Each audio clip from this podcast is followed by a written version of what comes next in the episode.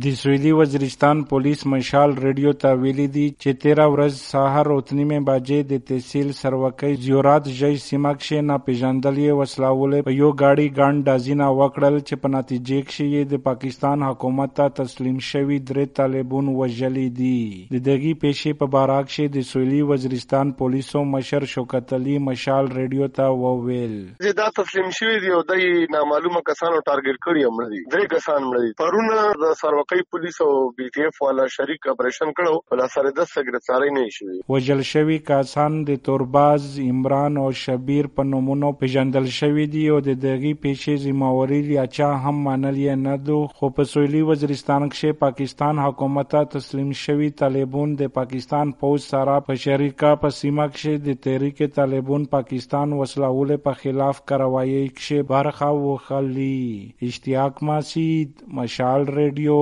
Dera Ismail Khan